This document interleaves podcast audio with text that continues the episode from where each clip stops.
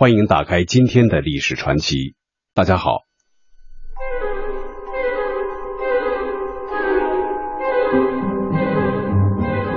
号称世界第九大奇迹的浙江省龙游地区的地下石窟群，自从公元一九九二年六月发现以来，虽经各大媒体炒作，至今仍然笼罩着一层又一层神秘的面纱。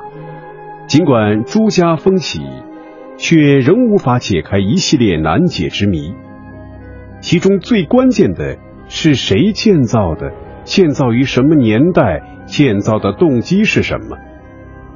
本期历史传奇为您讲述第九大奇迹——龙游石窟。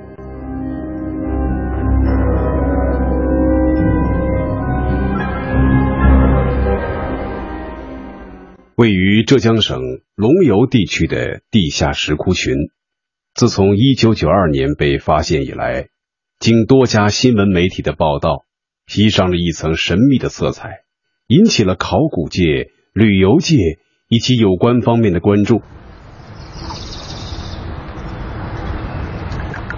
从金华市区出发，行车一个多小时，大约七十余公里的路程，到达目的地。此地属于浙江中部崖州境内一个叫石背村的小山村。这座北向南背山面水的小村落，自古就有风水宝地之说。站在村前，眺望远处，一条渠江环绕而过，视野开阔，颇有神往飘逸的感觉。村边临江处有一座竹林禅寺。寺中香火袅袅，佛音阵阵。一九九二年六月九日，吴阿乃和其他三个村民动用四台抽水泵，连续十七个昼夜的抽水，终于为人类展现出了又一个可以和 UFO 相提并论的世界之谜。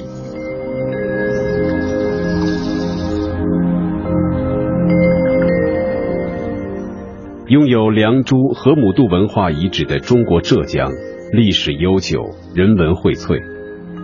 在其境内的钱塘江上游、渠江、灵山江交汇处，有个并不起眼的小县城，县名龙游。县虽小，但其历史可上溯至春秋时期，当时叫姑灭，迄今为两千五百余年。堪称浙江省第二大古都，龙游石窟便位于该县城北三公里处的一个临江小山中。当地人称此山为铜坛山，方圆不过数里，但山腹内竟容藏着二十四个大小不一、布局精妙的人工洞窟。在被发现之前。他们均被水淹土埋，加上洞口岩块崩塌，所以难见真容。当地政府如今已开发出其中的五个洞窟供游人参观。这些洞窟的形制、规模大体相当，洞厅面积小则数百平方米，大则逾千平方米。洞高在二十至四十米不等，洞口均呈矩形，洞壁陡峭。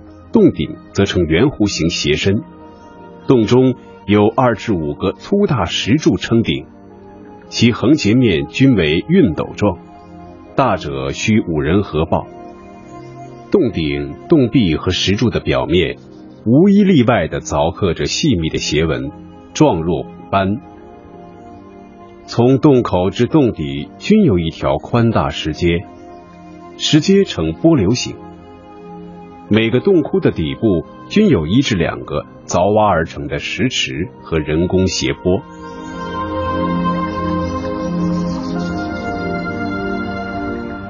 凤凰山其实是一个丘陵，海拔六十九米，一直荒无人烟。本世纪五十年代，山下村民为避洪水迁至山上，村民很快发现。山间有众多水潭，均深不见底，故这些水潭均被称为无底塘。水潭成了村民常年用水的水源，潭中有鱼，常可为村民佐餐。一次，一村民在水潭中捕得一条三十七斤重的鱼，此事引发了村民吴阿乃等人的兴趣，何不将潭中水抽干捕鱼呢？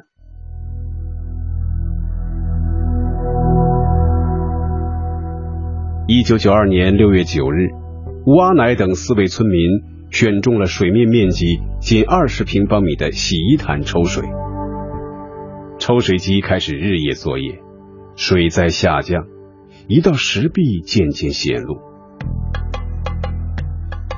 然而，越往下，水面越往里倾斜。第四天，水面上露出一行台阶，水泵加至四台。第九天，两节巨大的鱼脊状石柱显露。十七天后，水落洞出，一座气势恢宏的地下石室展现在他们面前。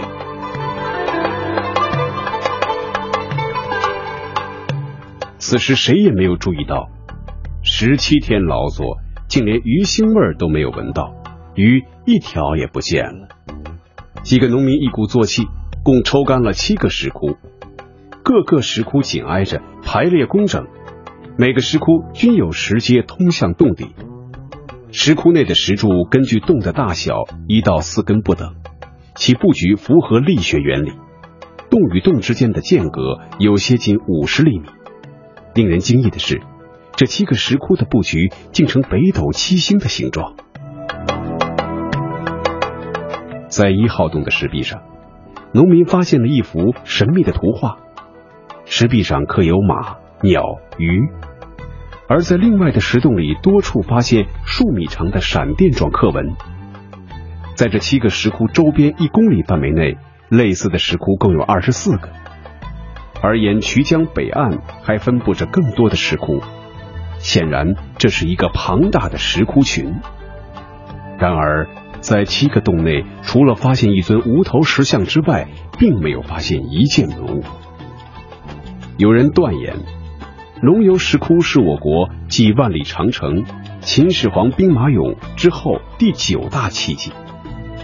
然而，从初步考察而言，龙游石窟较万里长城、秦始皇兵马俑，无论是从成因还是规模，从工艺还是价值，龙游石窟都有过之而无不及。从已经开发的七个石窟来看。石窟的工程浩大恢宏，模式基本统一，造型、格局、风格如出一手，全局着眼，分布合理。最小的一号窟约三百平方米，二号窟约九百平方米，三号窟约一千二百平方米，四号窟约两千平方米，五号窟仅七百平方米。五个石窟的地面面积达到了五千一百平方米。据了解，就在石岩背村方圆一平方公里的地下，类似的石窟共有二十三个；而在龙游地区二点八八平方公里的地下，估计有五十到七十个以上基本相似的石窟。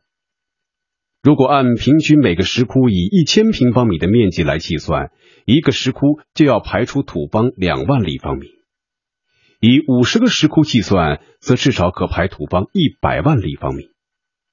若以一人一天可排土零点三立方米的话，则需要二百万个工作日才能完成。有人做过统计，若每天投入一千人，不分刮风下雨、夜以继日的工作，也需要耗费六年的时间。况且模式统一、工艺讲究、精雕细凿，实际工作量要远远超过人们的理论推算。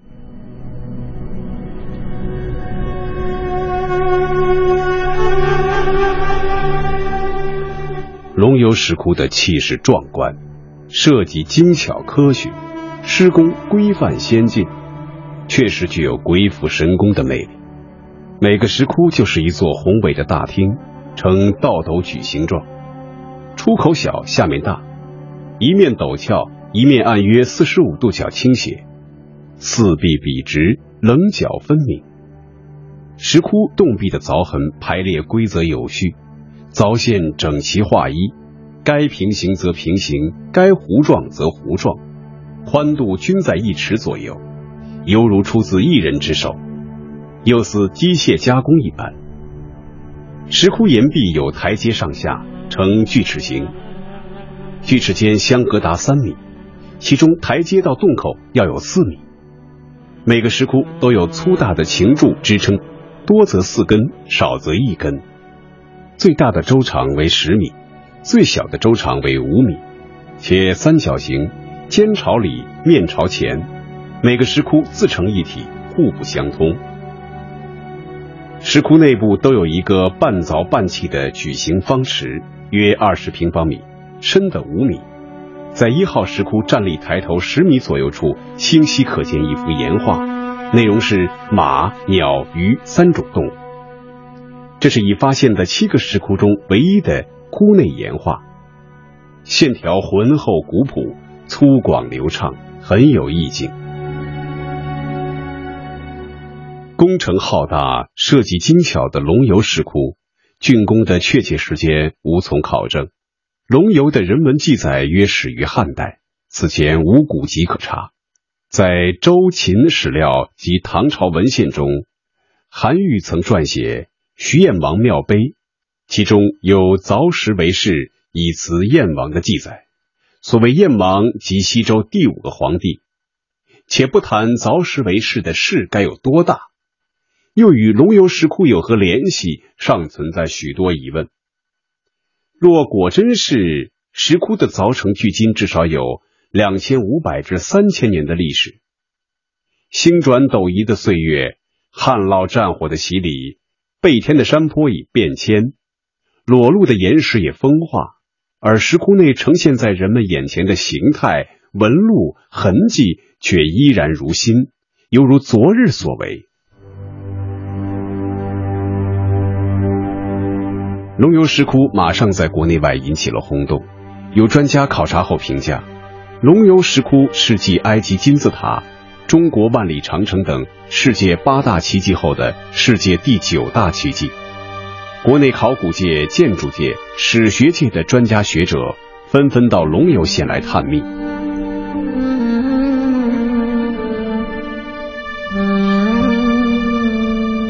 谜团接踵而至。石窟系何人开凿？凿于何时？有何用途？石窟为倒斗状，口小底儿大，如何采光呢？石窟并行排列，并行的石室间间隔仅五十厘米，且互不沟通。在当时的历史条件下，用什么方法做如此精确的测定？二十四个石窟开凿出的石料，估计会有八万立方米，都运到哪儿去了？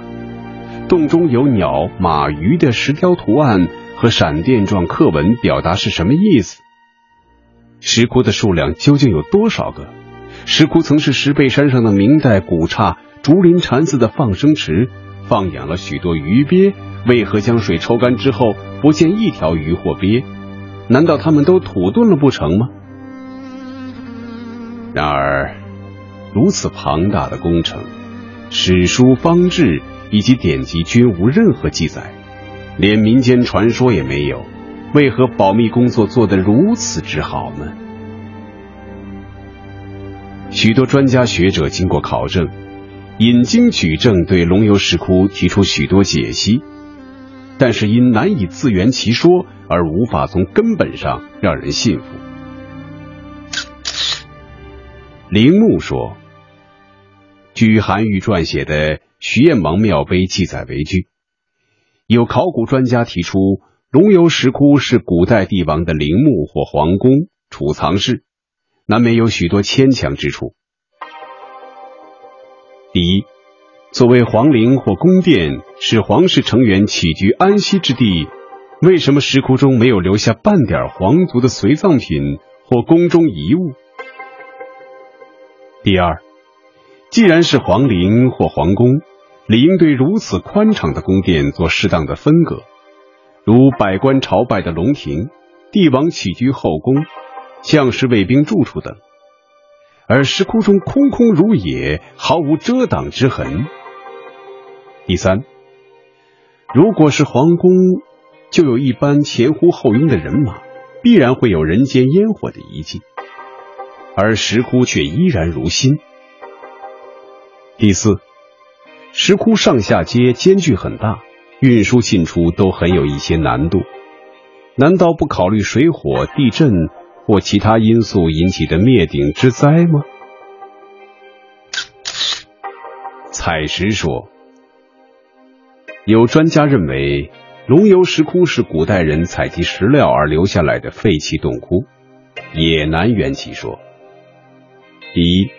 采集石料最安全、最经济的方法应该是露天作业，既能保证安全，又便于开采，何必要精心设计如此的方式进行地下挖掘？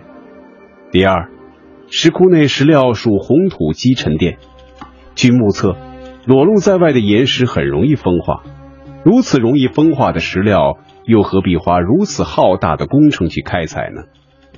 第三。地下作业需要一定的设备和条件，如挖掘设备、采光设备、搬运设备等。当时又是如何解决的？为什么也没有留下任何痕迹呢？第四，既然是采石废弃的洞窟，又何必要如此规模的修饰啊？再来看屯兵说，有专家提出，龙游石窟曾经是越王复仇的练兵屯兵之地。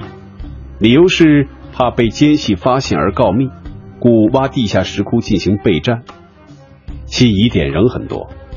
第一，挖掘石窟并非一朝一夕所为，要把数年的大好时间用于挖洞，又用数年的时间进行练兵，岂不荒废消耗本来已经弱小的实力吗？第二，因担心奸细告密屯兵而挖。难道就不担心奸细破坏造成枯毁人亡的悲剧？第三，在石窟屯兵，自然采光无法解决，人工采光又没有留下烟火痕迹，又如何解释？第四，屯兵地必须道路通畅，进出便捷，这是兵家常识。而石窟上下一条道，间距有三米，如何体现兵贵神速的策略？第五。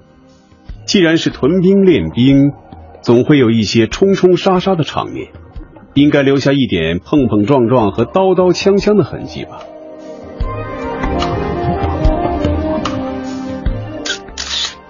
外星文明说，UFO 研究者根据实际考察、分析众多疑点，提出了外星文明留下痕迹的观点，很有一定的说服力。但是也有不少疑点。第一。如此浩大的工程项目，该有多少外星人或设备参与作业？能有如此多的外星人来到地球吗？第二，从整体看，石窟挖掘非常规则，凿痕整齐划一，外星人必然利用先进的挖掘设备作业。但是仔细观察，凿痕也有轻微的变化。与其说肯定是大型挖掘机械之功，还不如说是出于能工巧匠的一人之手。第三，外星人挖掘石窟的目的何在呢？如果为了居住而挖掘如此工程，倒不如自己携带材料建造地球考察站更经济安全。如果是为采集地球元素而做，又何必搞得如此规则精细呢？如果是为给地球人一点馈赠，挖掘如此数量的地球石窟，真不如挖一两个石窟，再放一两件外星知名产品更经济。更能表达外星人的意思。